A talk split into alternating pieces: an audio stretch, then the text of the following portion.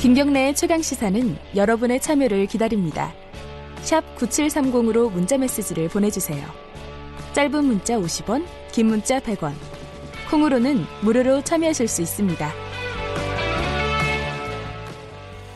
네, 제가 오프닝에서 어, 국민연금 관련된 stewardship code, 어, 국민연금이 기업들에 대해서 어, 지분만큼의 어, 영향력을 행사를 하겠다.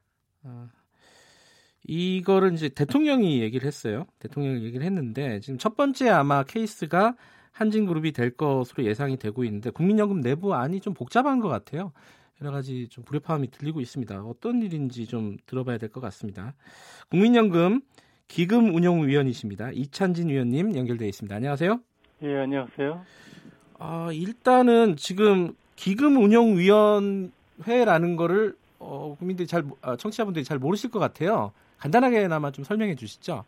예, 그 국민연금 가입자 및 그 수급자의 연금 급여를 네. 책임지는 그 준비금을 이게 기금이거든요. 예. 이걸 관리 운영하는 그 민간 그 협치 기구로 네. 최고 의사 결정 기구라고 할 수 있죠. 아, 뭐 장관하고 정부 측 위원 여섯 분 있고요. 예. 사용자 근로자 대표 세 분씩 있고 지역 가입자 여섯 분, 관계 전문가 대표 두 분에서 20명으로 구성되어 있습니다. 한마디로 어, 국민들이 낸 어, 돈, 국민연금의 기금을 어디다가 투자를 할 것인지 어떻게 지금 활용을 할 것인지를 결정하는 곳이다. 이렇게 보면 되나요? 예, 그렇습니다. 근데 지금 어, stewardship code를 대통령이 얘기를 했습니다. 그 대, 대기업의 중대한 위협에 대해서는 위법에 대해서는 국민연금의 stewardship code를 적극 행사하겠다. 그러니까 지분 지분권 을 행사하겠다는 거죠. 그러니까 주주로서의 권리를 행사하겠다. 이렇게 보면 되죠. 쉽게 얘기하면. 어, 그 그런 부분 현- 그 외견상은 그런 부분일 수 있고요. 네. 근데 일단 기금의 구조를 좀 보셔야 될 텐데 네. 기금의 관리 운영에 대해서는 법률상으로 보건복지부 장관이 책임을 부담하고 있습니다. 예. 예, 죄송합니다. 아, 전화 전화가 오셨군요. 그래서 예. 그 기금이 보유한 자산들 중에 이제 국내 주식이 한 110조 원 정도 되거든요. 네. 이런 현실에서 그 국민들 노후를 위한 책임 재산의 가치가 잘 유지되고 네. 상승될 수 있도록 자기 재산처럼 잘, 잘 관리를 하겠다. 네. 이게 저 현 정부의 공약 사항일 겁니다. 네. 그리고 그것이 국민연금이 작년에 도입한 그 stewardship code의 핵심 내용이지요. 예. 이런 기본적인 입장을 천명하신 것으로 보여집니다. 예. 근데 지금 누구나 다 알고 있듯이 첫 번째 그 케이스가 한진그룹, 그 대한항공 한진그룹이 될 되, 되지 않겠습니까, 그죠? 근데 여기서 지금 어, 제 뉴스에 많이 나온 게요. 수탁자 책임 전문위원회라는 데가 있더라고요. 여기서 한진그룹의 근데 이제 조양호 회장의 해임안에 대해서는 반대한다. 예, 해임 해임안에 이제 개입하는 거에 대해서는 국민연금이 이런 기사들이 나왔어요. 이런 거는 수탁자 책임 전문 위원회에서 먼저 결정을 하는 겁니까? 어, 전혀 그렇지가 않고요. 예. 저, 그 현재 그 stewardship code가 이제 시행되는 게 2020년입니다. 예. 그 2020년 이전에는 기금운용위원회가 의결하는 데- 것에 따라서 예. 예외적으로 그 적용이 가능하도록 제도가 돼 있습니다. 네. 그래서 이번에는 기금위가 맨 처음에 안건을 저 검토를 하고 예. 전문가 그룹인 그, 수, 그 수탁자 전문위원회로 하여금 예. 어, 사전 전, 전제 조건들 가령 예를, 들- 예를, 들, 예를 들면 네. 그 여러 가지 이슈가 있는데 대한항공 한진칼의 그, 그 결의 요건들이 어떻게 되는지 네. 또는 그, 그 이익을 이익 반환 같은 거, 예. 그 단기 매매 차익 이익 반환의 리스크가 어떻게 되고 그에 대한 회피 방안은 어떻게 되는지 이런 거를 사전을 점검하고 네. 그에 따른 그런 적정한 그 주주권 행사 방안이 있는지 예. 있다면 어떤 식으로 하는지에 대한 전문가 의견을 네. 그 모아서 그 리포트를 내라고 했던 게 임무입니다. 정확하게 예. 얘기하면. 예. 어, 그런데 어제 그 진행된 거를 보니 예. 그 그렇게 진행되지 않고 과거의 의결- 의결권 행사 전문위원회처럼 네. 찬반에 관한 의견 논의를 중심으로 이루어져서 예.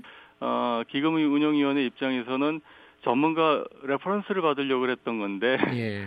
이 도움이 별로 안 되는 결과가 됐죠. 그러니까 찬성이냐 반대냐가 중요한 게 아니고요. 예. 그런 과정에 그 어떤 어, 논, 논, 논리적 그 근거에 의해서 예. 어떤 거를 했는지를 그 어떤 결론에 이르는지를 좀 그 클리어하게 명, 명확하게 좀 정리를 해줘야 되는데 네. 그 그런 결과가 돼서 도움이 별로 안 되는 결과가 됐죠. 예. 어쨌든 그 결정은 지금 이찬진 위원님이 계시는 기금운용위원회에서 결정한다는 거죠. 예, 거기 참고치에 불과한 겁니다. 근데 한 가지 이해가 안 되는 게요.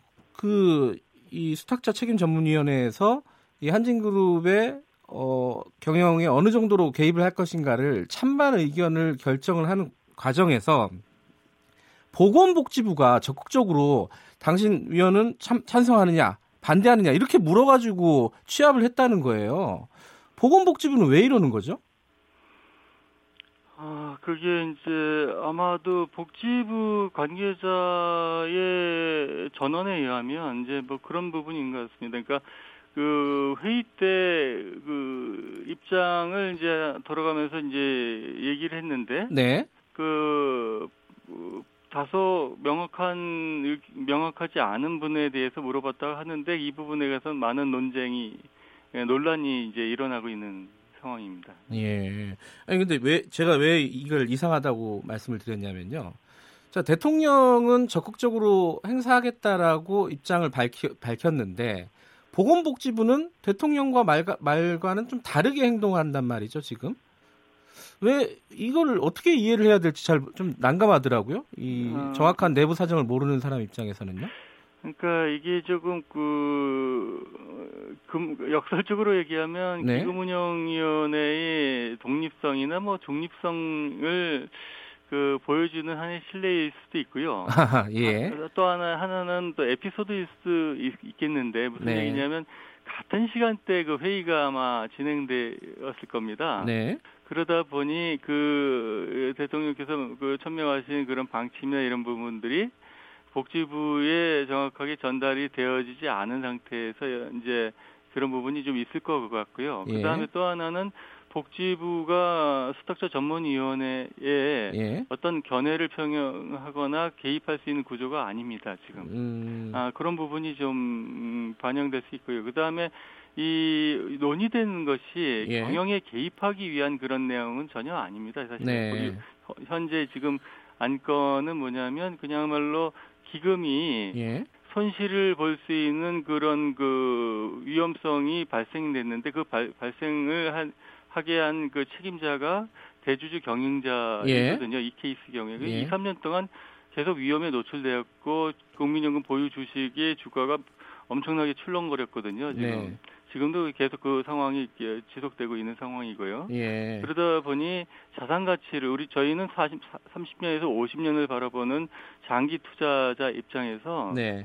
어, 이해관계가 6천억 정도가 됩니다. 적은 네. 금액이 전혀 아니죠. 예. 그러니까 자기 재산을 관리하는 입장에서 본다면은 네. 누구든지 자기 재산을 보존하기 위해서 할 수 있는 합리적인 방법이 무엇인가를 모색하는 것이지 예. 경영에 뭐 개입한다 이런 그 구체적인 목적으로 가지고 가지고 하는 것이라고 보기는 어렵습니다. 알겠습니다. 이 얘기는 좀 궁금한 게 더 많지만은 네네. 어, 시간이 없으니까 다른 얘기로 좀 넘어가면요. 네네. 지금 이 어쨌든 대통령의 발언, 어, 기업의 중대한 위법이 있을 때 stewardship code를 행사하겠다, 어, 국민연금을 활용하겠다 이런 건데 이 부분이 기업들의 경영을 간섭할 것이다, 기업들을 더욱더 위축시킬 것이다, 어, 연금 사회주의를 가져올 것이다.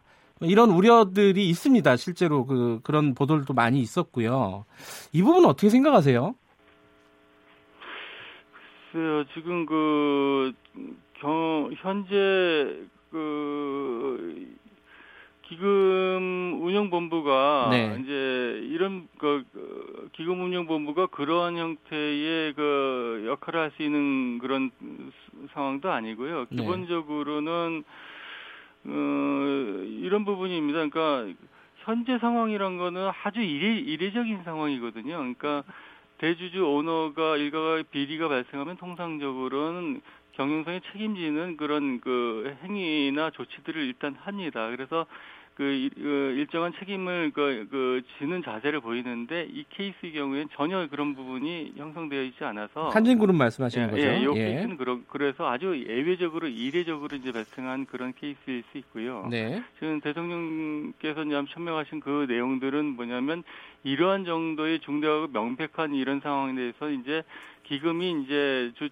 주총장에서 찬반 의결권만 행사하는 그런 단위가 아니 를 넘어서서 네. 자기 재산을 지키기 위한 그 집사로서의 책임을 어 성- 성실히 이제 이행하겠다는 그런 관점인데 네.